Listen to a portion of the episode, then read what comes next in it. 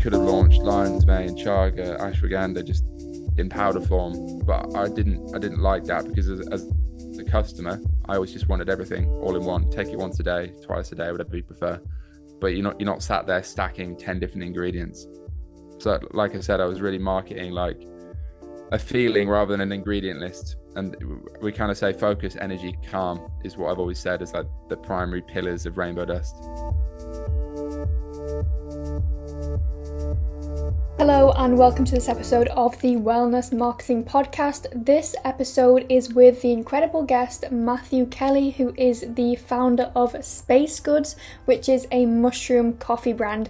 You will find out all about their insane success in such a short period of time in this episode. We also discussed more about the brand, their marketing strategy, functional mushrooms and why the trend is rising, the ingredients in their functional mushrooms, and so much more about Matthew himself being the founder of this growing e commerce brand. I know this episode has so much value in it, so I cannot wait for you to listen. Matt, I really want you to tell me, for anyone who doesn't know, just a bit of a rundown as to what Spacegoods is and yeah, exactly what it is, what you provide, and when you started, please. Yeah, I guess in a nutshell, we're a mushroom brand. Um, we sell a powdered mushroom supplement called Rainbow Dust. Primarily, that's our hero SKU.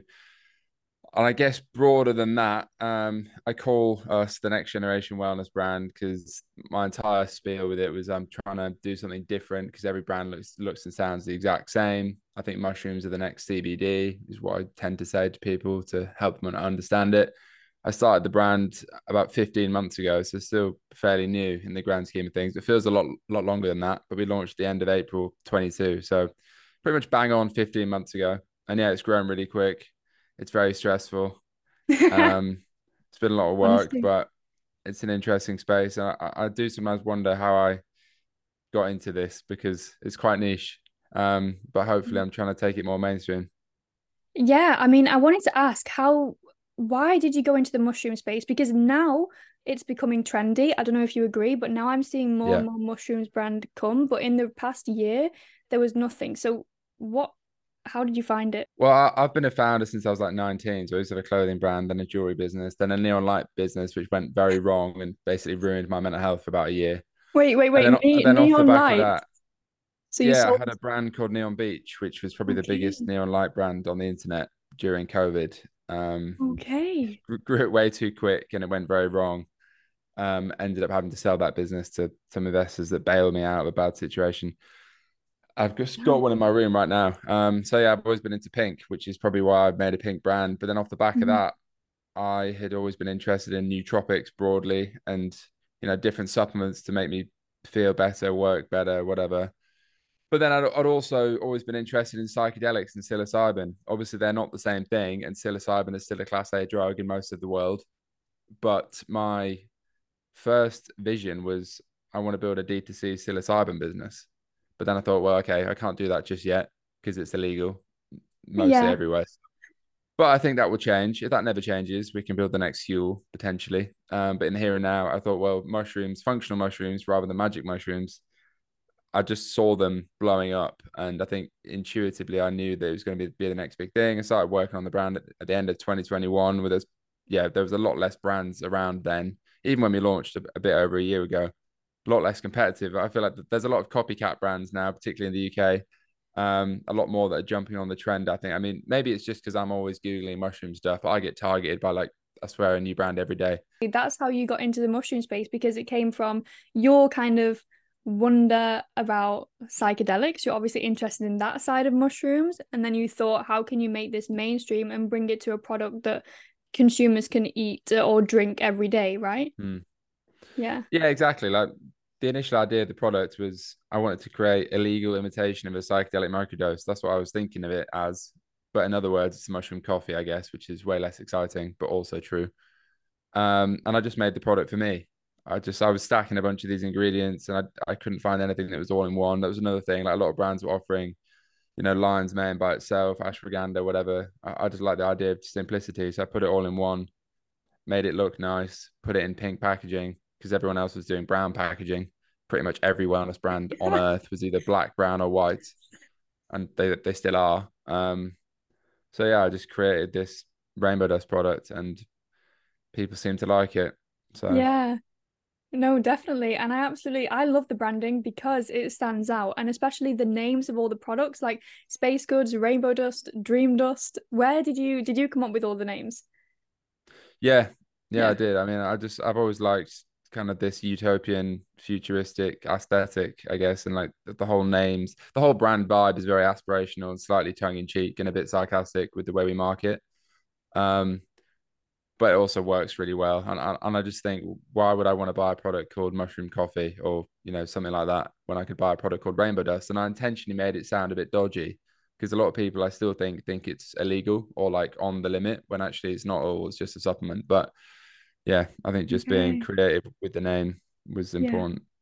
Yeah. yeah, I think so too. And definitely the branding because as you said, a lot of brands right now are brown uh, beige, black, white. So I think it helps you stand out for sure. And do you think it has helped you to reach? Do you think it appeals more to like a younger audience because of the colors and the branding, or are you aiming towards like a wider audience, or do you think that has? Well, yeah, I mean, I probably thought it'd be a younger audience when I launched it. I wasn't really sure who would buy it, but I mean, our customer split is about 50-50 male female, which was interesting. Um, mm. but actually, our, our main audience is like twenty five to forty five, so it's definitely not a young audience. It's more a, I guess, a, a young adult slash going into into middle age audience. So yeah, yeah, it's it's not like eighteen year olds buying it. I mean, maybe that's because it's not very cheap. It's certainly not mass market low price, but it's also not super premium. So yeah, it's a it's a, I think it's pretty mainstream, and I guess I made the product to be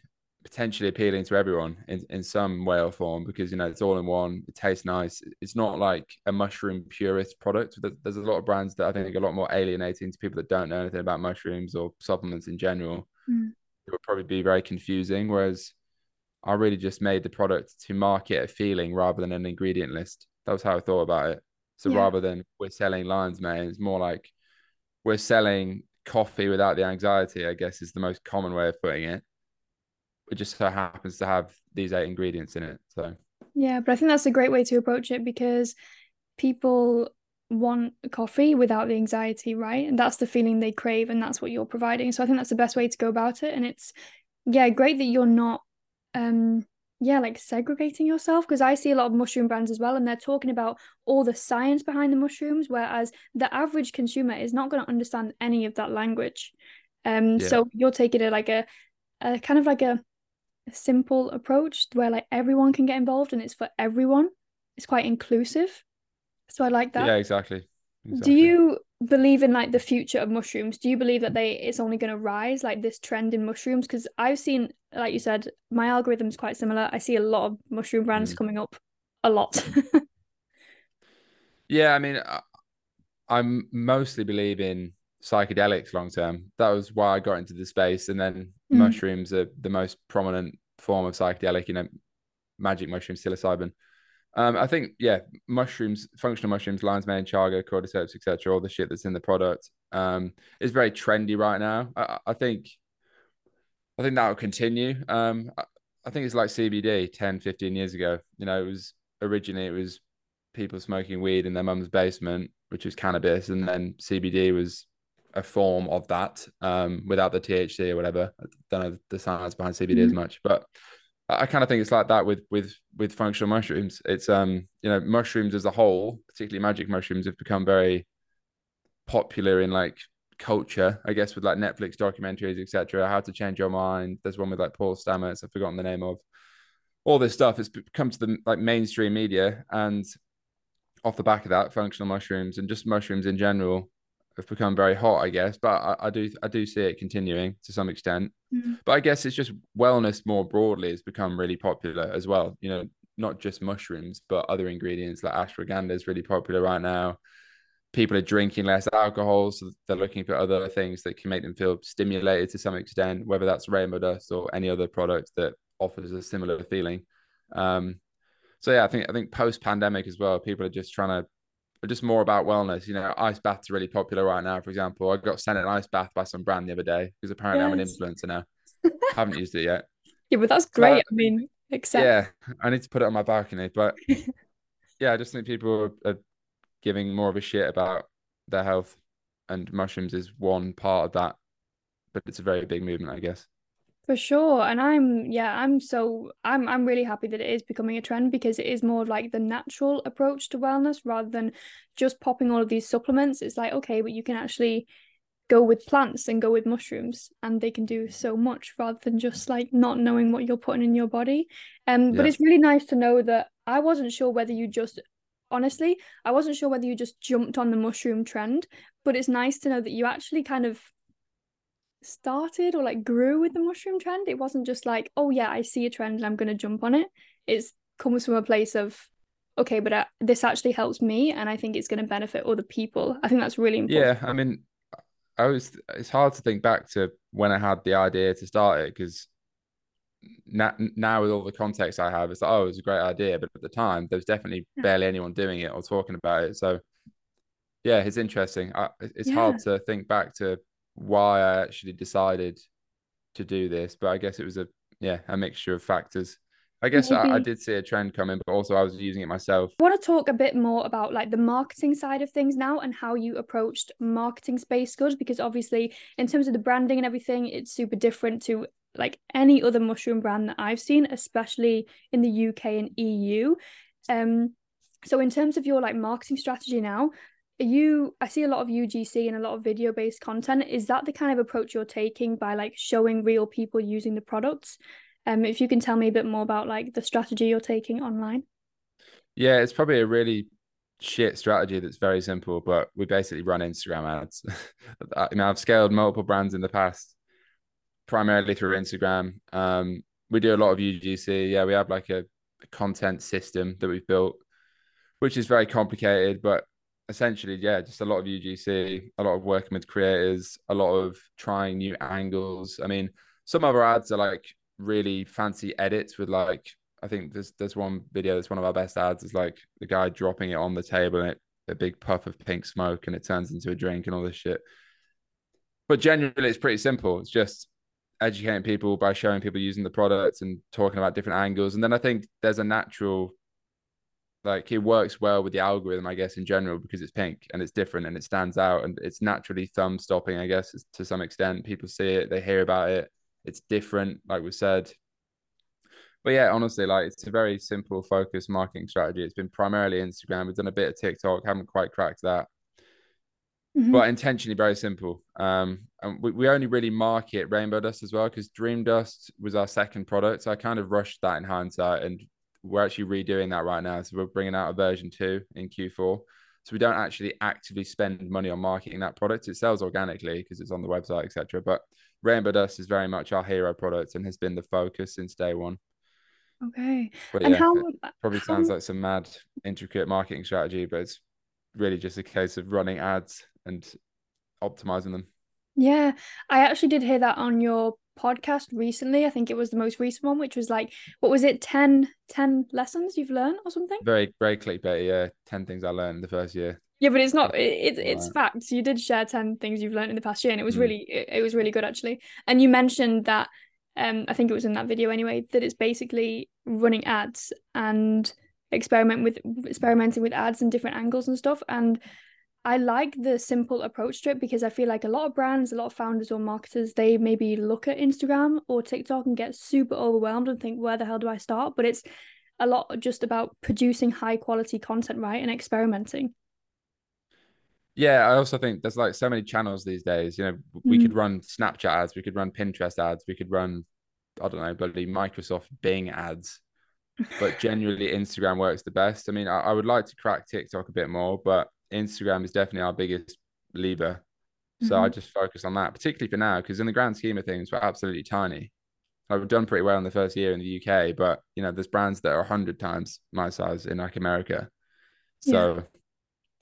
it's not like we've we've exhausted Instagram yet. I mean, we could probably 10x just in the UK, I think. So yeah, I try and keep it simple, but that's also because I've built brands in the past and I've overcomplicated things. So with this business, I try to keep everything as simple as possible. It's probably already got a bit complicated. Like we've we've probably launched too many accessory products. You know, we've got a new, a new product on the way. We've got a bunch of new products on the way actually, but even then, I'm thinking, am I just doing too many things at once? Should, should we just double down on rainbow dust powder? arguably, mm. but there's always an element of testing and trying things. So yeah, basically just just winging it to be honest. Probably like a lot of founders. Yeah, and I think that's really I mean, for anyone listening who wants to check out your podcast, it's Matthew Kelly, right, on YouTube? Yeah. Right. The Midnight Pod. The Midnight Pod. Matt yeah, Kelly. exactly. And I appreciate how honest and open you are because when I was listening to it, I was like, oh yeah, this guy is kind of he knows what he's doing. Obviously, you've built brands before, but it's also like a big test. And I think that's really nice for people to hear, to people to be like, okay, well, if I test something and it doesn't work, that's okay. It's actually normal. And that's what founders are going to go through.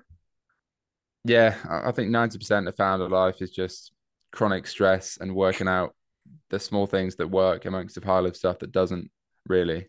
And then just doubling down and 80 20 rule on everything. Like, you know, mm. 80% of the results come from 20% of things, which is true yeah. in every area of life, really. So, yeah. I agree. Can you just tell me how many products you are selling now on Spacegoods actually? We have two primary products, which are mm-hmm. Rainbow Dust and Dream Dust. Um, Dream Dust, I mentioned, is going to be pivoted slightly in the next few months. But then we have a bunch of accessories, but I don't really, they are SKUs and products, but I don't really consider them like main products because they're more just subscription freebies and so on. But primarily two products, day and night. So okay. it's very focused, very simple, and yeah. only one flavor of it in each right now. We do have new flavors coming soon, but yeah, not just yet. Yeah, and I want you to tell me actually what is in Rainbow Dust because I realized I haven't actually touched on that yet. And can you tell me what's in it? You're gonna you know. test my, my memory now. I don't know all the ingredients. We've got lion's mane, and cordyceps, so three different functional mushrooms. Got ashwagandha, maca roots, rhodiola rosea, vitamin B5, and coffee extracts. I've just okay. tested myself, so I do know what's in my own product. And cocoa powder, which we're actually pivoting to cacao powder because that's a, bet- a better functional ingredient, but we haven't done that yet. So okay. eight ingredients in there. Um, and yeah, like I said, I used to stack all these ingredients. I would literally buy them individually and just put them in a blend, which became mm-hmm. like rainbow dust sample number one. And then I decided to put it into a chocolate drink. It's because a lot of people as well think that it's going to taste like shit because yeah. a lot of other brands do, including our biggest competitor in the UK, who I won't name. Um, I think I think we know, right? Well, DIRTEA, yeah. Yeah. So there we go. Yeah. Um, their their product doesn't taste as nice, but I mean they've gone after a slightly different part of the market. I think to be fair, and mm-hmm. they have they offer a lot of ingredients by themselves, which I find quite confusing. But yeah, I, I just decided to do an all in one because I'm a big fan of Huel and Athletic Greens. I'm a subscriber to both those brands, and I've always loved how simple their offering is, particularly Athletic Greens, because I think even now they still only have one product, which is AG1, the all in one yeah. like vitamin blend. So yeah, I just I liked that ethos, I suppose, rather than you know, we could have launched Lion's Mane, Chaga, Ashwagandha just in powder form, but I didn't. I didn't like that because as, as a customer, I always just wanted everything all in one. Take it once a day, twice a day, whatever you prefer. But you're not you're not sat there stacking ten different ingredients. So, like I said, I was really marketing like a feeling rather than an ingredient list. And we kind of say focus, energy, calm is what I've always said is like the primary pillars of Rainbow Dust, which is basically coffee without the anxiety but focus energy calm sounds a bit more to the point. I'm glad you know the ingredients that's in it because that's actually I think that's pretty key. So. Yeah, yeah, exactly, exactly. Um, so the approach you're taking, yeah, going back to a bit of like the marketing side of things now. Um, I know that you're doing like interviews like on the streets and stuff like that. Not you personally, but the marketing strategy and everything. Would you say that that is really like working in terms of just getting the name out there and boosting your following? Because how many followers are you on now on instagram? It's 30000 right? Something like that but followers is such a vanity metric that yeah. i almost don't care. And the reason i say that is because i've seen the, the, algorithm change over the years. So when i had neon beach we had 500000 followers in the first six months and we were getting half a million organic reach on every post. It was just ridiculous because that product was designed for instagram. It was perfect. And it was also during the e-commerce covid boom and the algorithm was so different I just really don't care about follower count now. Honestly, I know brands that are doing nine figures in revenue that have less than 10,000 followers, and then vice versa. You can have a brand that's got a million followers that does nothing in revenue. So mm-hmm. it's definitely a vanity metric. I mean, it's one thing to bear in mind, I suppose. It is a KPI, but I really don't care about followers. So yeah, we've got like 33,000 or something. I don't know. Okay, but, but I, I, I was thinking, looking from the outside, it's actually you've grown quite significantly in a short amount of time, which is really yeah really I good. guess relatively. Um, mm. but like I said, I, I, care more about sales than than mm-hmm. followers. Mm. So yeah, I mean that's good. You're one focusing, of many things. Yeah, you're focusing your energy in the right place, and you're predominantly marketing to the UK now, right? Yeah, so we only marketed to the UK for like the first year. In the past few months, we've been marketing in Europe as well. So like Germany and Netherlands are our top two countries outside the UK. Um, but on a smaller scale to the UK, we're still pretty UK focused because, like I said, I think we could 10x what we're doing in the UK, or at least 5x probably. Um, and we haven't spent a penny outside of Europe yet. So like in America, America's the obvious big one, but we're not touching that yet. We've, yeah. that's in the pipeline. I have a feeling that it would do really well in America just because some of the brands I see are very like like you get like they're colorful and they they have more of like I don't know this character about them whereas maybe more maybe I'm thinking more like in Scandinavia for example in Sweden you would yeah well you'd really stand out because everywhere's beige everything's beige here so yeah. I don't know if you're ever going to tap into and, like and that metaphorically yeah yeah I suppose I so yeah it's, it's just a focus thing yeah I think when you're launching a new brand you you're better off just doubling down on one key market, and particularly as a UK business in the UK makes sense because you know yeah. all our marketing is UK, our website's English, etc., etc. Mm-hmm. So yeah. as we scale to the next level, you start to localize it. I mean, we've got a warehouse in, in, in the in the Netherlands now as well, so we can fulfill mm. locally in Europe, etc. Okay, cool. But it's a lot um, of admin. Yeah, I mean, I can imagine you're the founder, right? So your main role is admin. Or... It feels like that. Yeah, everything and nothing.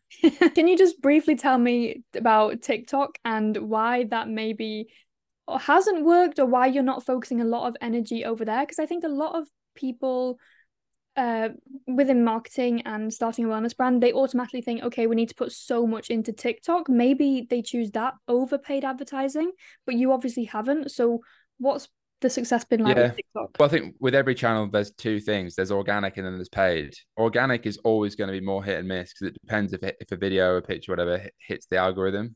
I mean, in the past, you could go viral on Instagram organically. It doesn't happen anymore. TikTok, you can still go viral organically. We've had a few videos go viral, get like two million plus views. That definitely drove a lot of traffic and sales. And I was like, oh wow, that's you know, it's free marketing. I just haven't. I don't think any brand can be super consistent with with virality organically because you're just at the mercy of the algorithm. But it can still definitely slap as like an extra channel. Um, however, we've just not been consistent with it. I don't, I don't know if we've been shadow banned or what, because one of our videos that went viral was talking about psychedelics. And ever since then, I swear we've had like 200 views per video, and it's just it's been impossible. We also run paid on TikTok, but it's like less than 10% of Instagram spend. So just as a channel, we just haven't cracked it yet. And it's one thing I'm con- it keeps me up at night thinking about TikTok. Um, because we just haven't cracked it. And I know we need to crack it. Well, at least I think we should crack it because Instagram isn't everything, and I'd like to be, be a bit more diversified, I suppose. So, yeah, it's an interesting one. Um, but I'm mm. still working on it. And then stuff like influencers we haven't touched at all yet. But again, it's a focus thing. You know, there's only so many channels you can do at the same time and do properly. Mm-hmm. So Wait, so you haven't even done you haven't done like gifting or influencer? We've done gifting, yeah. We've, we've done like a bit of gifting. Right. Just we, but, we haven't spent any money on it though. Okay, really. so you've not set up paid collaborations or brand ambassadors affiliates yet? No, affiliates? haven't done any of that. Okay, I'm actually really it's just surprised. another thing. Just scares me the amount of stuff we could do and probably should be doing, but I just don't have not enough hours in the day. Okay, no, I'm actually sh- shocked. So the majority of your content now it's UGC, organic, and paid. Yeah. Right. So none of it's actually like influencers, ambassadors, affiliates. Okay, what are your thoughts on that? Like when are you gonna do you have an idea of when you want to start like setting up like an affiliate um scheme or something? Yeah, I mean influencers on TikTok are like the two marketing channels I'd like to focus a bit more on. But again, mm-hmm. it's a fo- it's a focus thing, as I keep saying. Like Instagram's working, so we kind of just double down on that. Yeah. Influencer marketing, I have quite a bit of experience with from like previous brands, and I only ever had bad experiences with it, to be honest. Like working with bigger influencers, like paying per post. I think those days are gone. Maybe maybe TikTok, YouTube influencers could work pretty well. Um, it's just it's a bit more of a minefield. The reason I love paid ads so much is because we know, you know, from day one you can spend a hundred pound on day one and just you know double up from there. And now we spend like five grand a day on Instagram or something, um, mm-hmm. and growing. Wow but it's way more predictable and it's way more consistent. Um, I'm sure influence marketing could be consistent and predictable if we built a good system and nailed it, but we just haven't done that yet. Yeah. So, yeah, I'm not, not going to sit here and say we've cracked everything because we definitely haven't. And I'm sure no. there's loads of brands that have. So, You're always like um play yourself down or something. I'm like, no, it's all good. It's going well. Um, but that's really cool. That that's exciting though, how well you've done up to now, and you've not even you've not even tapped into the influencer space. You've not even like done paid collabs. So I think that's actually really, really exciting. I mean, yeah, exactly. So there's a lot of stuff we haven't done yet. So if we yeah. nailed it, we would definitely help us scale for sure. It's not like we've cracked everything and we're still stuck at the same level or whatever. Yeah, exactly. Okay, cool. So yeah, you're seeing the most success right now from paid ads, right? And your main platform is Instagram and you're a bit on TikTok. That's yeah, right. exactly. Yeah, and a bit of Google, which is standard, but mainly yeah. Instagram. Yeah. And have you ever like made any mistake in terms of like your marketing messaging, whether it's like you've said something and not lived up to it and have anything backlash? Because I think that can easily happen in the health and wellness space. So I yeah. wonder if it has has ever happened. Yeah, a few things come to mind. The first thing is in the first month, the website was speaking about microdosing and psychedelics a lot because that was my that was what I thought was a more exciting, unique angle rather than just coffee replacement. Mm-hmm. But our Instagram account got disabled three times as a result, Ooh. which was incredibly stressful because it's just turning off your main marketing thing. I remember being so feeling sick with stress, We're trying to get my Instagram account back. I was like, hold on, I'm just going to get banned every week. But then I just I removed all that messaging, which was a bit frustrating because I wanted the brand to talk about that and be a bit of a thought leader. But yeah, we just had to remove it because it's not compliant, etc. So that was a huge one. Ever since we've removed that, we've been fine. Um, I guess another big mistake was when I launched version one of the product. It's still called version one now, but we have technically improved it. It had sucralose in it, which is an artificial sweetener, which was just a mistake on my behalf because we were saying all natural ingredients, and I think the consumers in this space definitely want all natural ingredients in general, but especially when your website says it. Whereas we had arguably a very unhealthy natural, well, non-natural sweetener, which is sucralose, which are like almost every energy drink, a lot, a lot of different supplements have it because it tastes really good.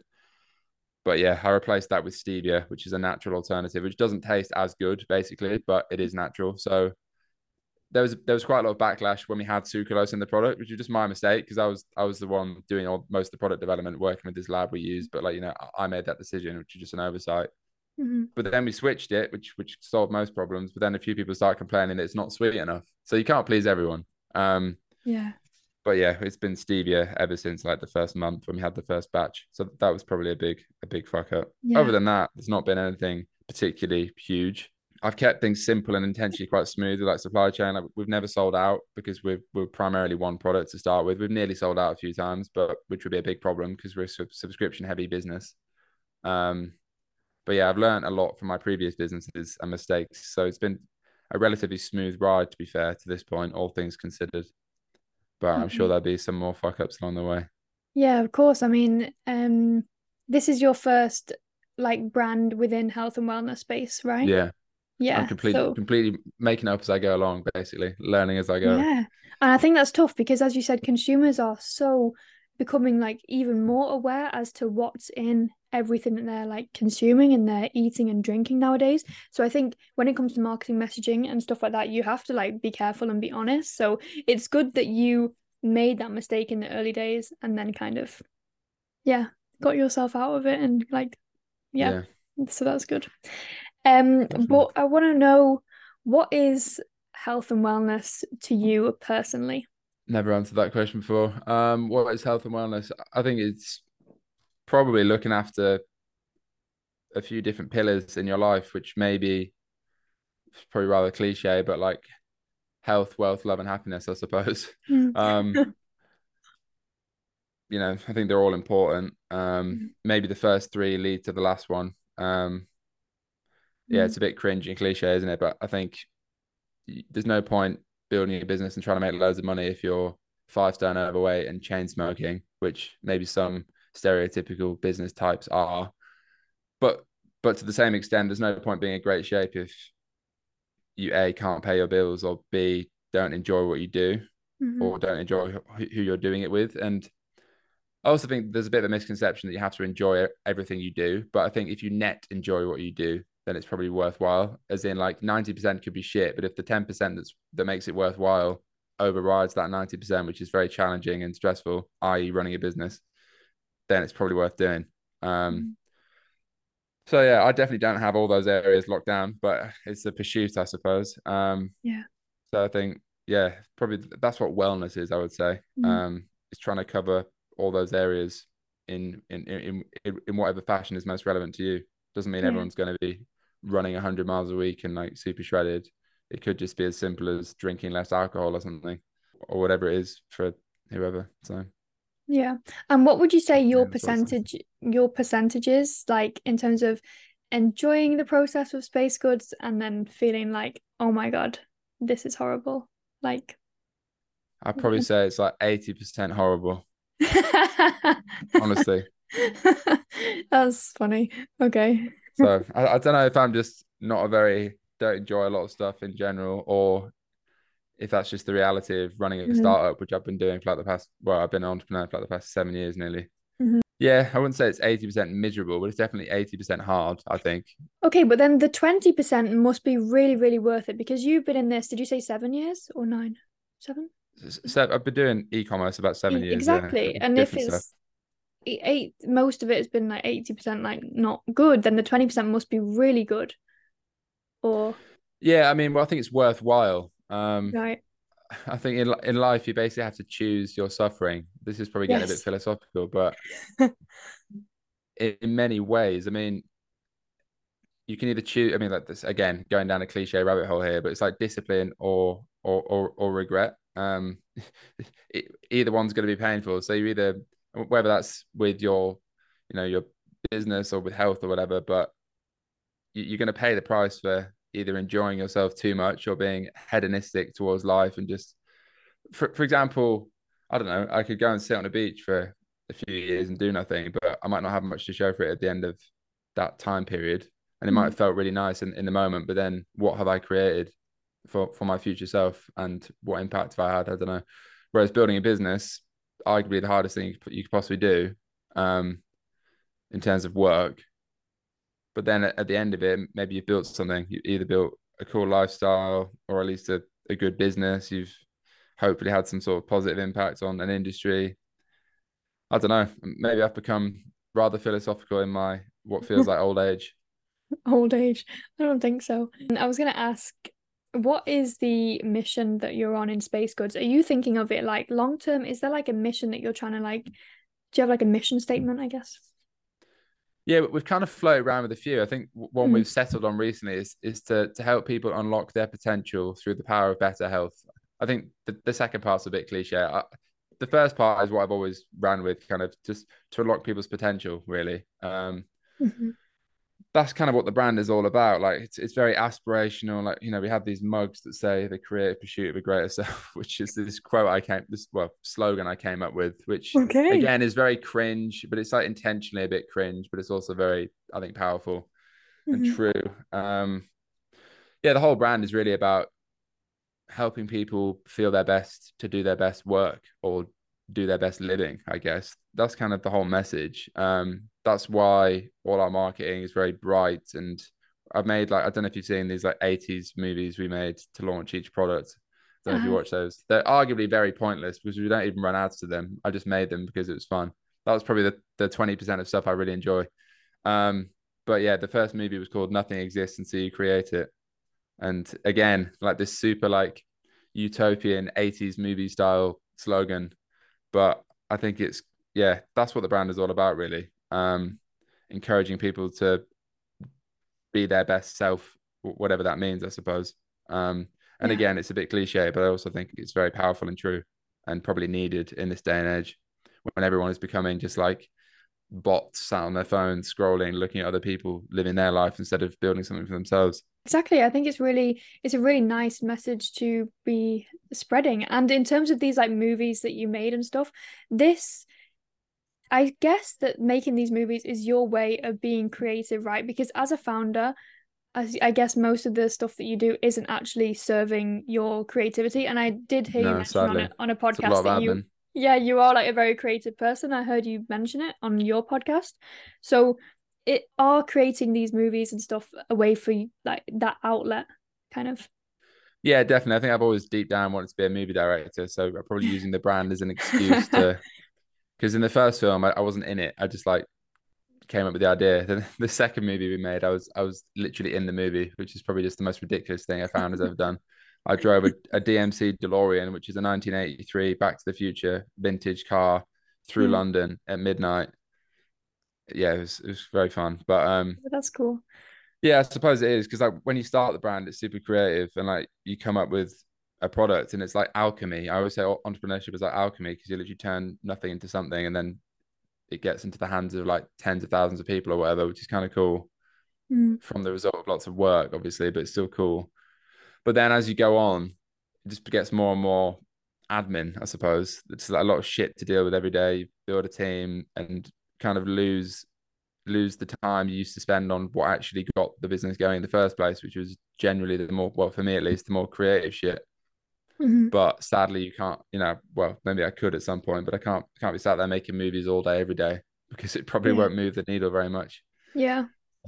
Is there anything you do like try to do now in the day to day to kind of fuel your like creativity so that you're not completely kind of burning yourself out? It's a good question. That, that I probably should do more. Um, maybe the podcast I do every week is a bit of an outlet. 'cause it's like free therapy Mm. on a screen because I just talk about shit and people seem to watch it. But yeah, I, I probably like to do more.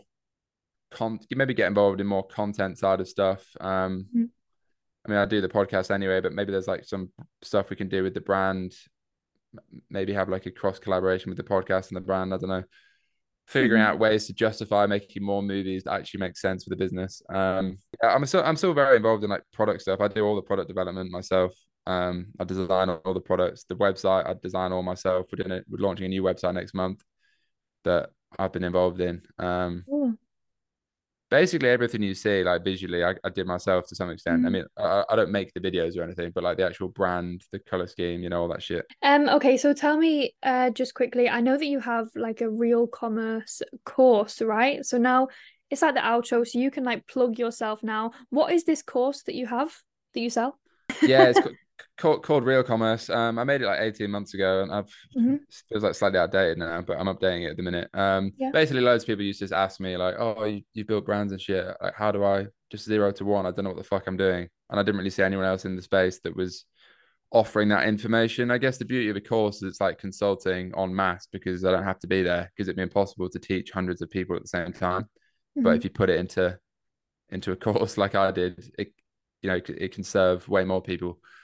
So yeah, it's basically zero to one, exactly how I would go about launching a brand. And I think the interesting thing with me and my personal brand, which I never intended to have, by the way, it just seems to have happened, um, is that I've quite literally documented the process of doing exactly what I would teach in that course myself with my own brand because and I don't think anyone else has ever done it. I don't know. Certainly not in the e-commerce space. Like literally documented from week from day one launching a brand every week. So you know, all, all the the proof is in the pudding. Like I've documented it from week one up until now. And then your So, yeah. podcast is the Midnight Pod, and it's The Midnight. Pod. Yeah, and I guess there's two there's two parts to that. Um, there's like when I interview guests, we've done like 75 episodes of that, and then I started the documenting the journey series, which is more recent, which is when I launched the brand last year. Pretty much every week, not quite every week. I think I've done like 50 episodes out of about 60 weeks, so about 80%. I've done a documenting the journey episode every week, just talking about what's going on in the brand, the things I'm learning, doing, stressing about. Probably way too honest. I mean, if you watch all, I don't know, 200 hours of my shit on the internet, you'll probably know more about me than I do. I've obviously, yeah, I did watch a few episodes and I was like, wow, there's no filter. So if anyone wants to listen to someone actually talk and actually be real online, which I think is hard, Yeah, I think 99% of content is too Yeah. filtered and just very disingenuous. And it's just like shit on LinkedIn cringes me out because it's just everyone's just trying to be this perfect persona of someone they're not to Mm. sell their product or service. But I think ironically, you would maybe, well, certainly in my case, I feel like you would connect with more people and probably be, do better long term if you were just yourself. If you didn't have to maintain this facade like everyone seems to do on the internet, particularly like Instagram as well. that's just a, a bucket of people lying about their life. Um, yeah, so yeah, I don't know. I think that there needs to be a bit of a renaissance in terms of people just being honest about the shit they're doing. Mm. No, but I completely agree. And I, th- I think you're right. And I th- hope that you documenting your journey, you never know, it might it might like influence people to also be that real and be that honest. But I also think a lot of people don't have the guts to do that because it takes a lot of like throwing away your ego to actually be that kind Yeah. of vulnerable or honest um online. Yeah. So definitely, really cool, definitely. really cool. Okay, now I've got like the ending of the podcast now, which is who, what, why. So I'm going to just ask you three questions and then I will let you go. So the first one is who are you building your business for? The 12 year old version of me, probably, I would say. That's who I'm building it for. Okay, but why? What was what was he doing? He probably just wanted to do something great with his life and maybe this vehicle. I feel like this business gives me the potential to hopefully do something great. And, and by that I mean build as as big and as impactful a, a, business as possible. And I think the space that it's in, especially with the psychedelic interest longer term, that's what I'm really passionate about. Mm. I, you know, I think it's the perfect. There's a Japanese saying of ikigai. Is I think that's how you say it. I don't know if you heard yeah. of that before. It's like the combination of what the world needs, what you can be paid for, and what you enjoy or something. And I feel like this this this business and market is definitely that for me, probably to the most realistic extent that anything could be. Um, so yeah, like I think if you can build a, a big business, make money, have an impact, have happy customers, hopefully change the narrative around certain things in the world like psychedelics and wellness in general, then you can't really ask for more, can you? That, that's why I want to build a really big business as well. It's not just like a selfish reason. It's like the, the, the bigger the business, the more people it can impact.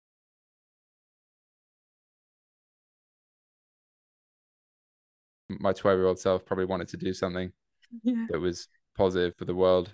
What is something you hope to achieve in the next three years? Anything? I would, yeah, well, maybe bring some sort of psilocybin version of a product to market. Mm. I assume that will probably be in a very restrictive sense. Like maybe we could launch it in Amsterdam. I don't know. I think the only way that psilocybin is going to become like D2C is probably going to be through prescription and like you'll have to yeah. you'll have to have like I don't know a prescription to buy it online, similar to like Hims and Hers. I don't know if you've seen them, like massive mm. telehealth business. It, it's less D2C supplements, it's more online pharmacy. Um, so yeah, I mean, I, I have no idea how I'm going to do that yet, by the way, but that would be a cool thing to do. Why don't you feel satisfied with where you're at now? And I'm asking this because I listened to your podcast about it and you were like, I never know if the grass is greener on the other side or something.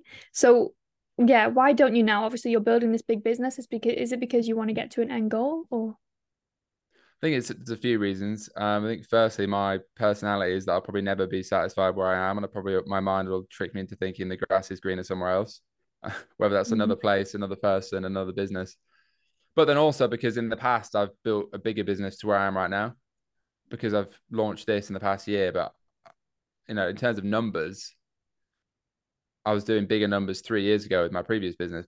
I mean, that was much more developed at the time than, than this is. I've been working on it longer, but so I suppose, that, yeah, in a way, I've been corrupted by big numbers I saw in my early twenties, I guess, on a screen. Um, even though I think what I'm doing now is way cooler than jewelry or neon signs. Um, it's not, it's technically not as big yet. So I'll probably be pissed off with myself until I surpass that, which I think will happen in the next year for sure. Um, but that's the honest answer really is that I, I i don't consider myself successful at all because and i have a lot of very successful friends which is a great thing but it also sometimes makes me feel like a useless piece of shit that isn't really doing much in my life yet. And i, I do genu- generally feel like that a lot of the time. So i probably just have very very very high standards for myself. Um mm. i don't know. And if there's someone doing better than me in a similar vertical then that probably annoys me. Yeah. um Okay, not because so... I, I don't not because I'm I don't want them to do well. It's because I want to do better. I want everyone to do well, but I want to do the best, right? That's probably mm. like probably the the chip on every founder's shoulder to some extent. Yeah, it sounds like it, and it sounds like you're very competitive. And what when you say like okay, success, you have loads of successful friends. What is what what is success? Well, I think success is this is another fucking cliche phrase, but it's very accurate. Is the progressive realization of a worthy ideal, which in, in plain English means if you're achieving over time what you chose to achieve, then that's success. Yeah. So if you want to be a school teacher and you're not a school teacher yet, and you become a school teacher, that's success. I think there's a strange narrative that success is just money in a bank account, but it's absolutely not. And I think it's very naive and shallow for people that think that. And often that's because they haven't actually experienced anything of life yet and haven't realized what they actually care about. So they just jump on the bandwagon of money equals success. Whereas I think money is a part of success, but it's for me, it's success is building well it's health wealth love and happiness like i said before like they're, they're the four pillars um so i think achieving that is success, but then you have to work out how do you achieve health in your own respect? How do you achieve love, whether that's for people around you or, or, or what you're doing? Um, how do you achieve happiness? It's probably a combination of all those things. So, yeah, for me, I've, I've set goals with the business. So if I achieve them, it's success. But those goals could be very different for every person. There might not be anything to do with business. It might be I want to spend time with my kids. Um, so yeah, I think success is achieving whatever you chose to achieve, basically. So setting a goal and achieving it is success. All right. Okay. So you're not you're not then successful yet because you have a goal that you haven't yet achieved, right? But I guess, well, yeah, I guess, but the goalposts will always move, won't they? So I get yeah. to where I want it to be. Next year, I'll probably be where I want to be next year. But then there'll be another goal because that will have been become not, like even a year ago, like I'd have probably said it was success to be where the business is now. Yeah. So because I've gradually got there, I don't mm. think it's success. I think, oh fuck, I want something else. I want the next level. But then I also think that's the infinite game of life. Yeah, but if, then it's you're never going to be know. successful then.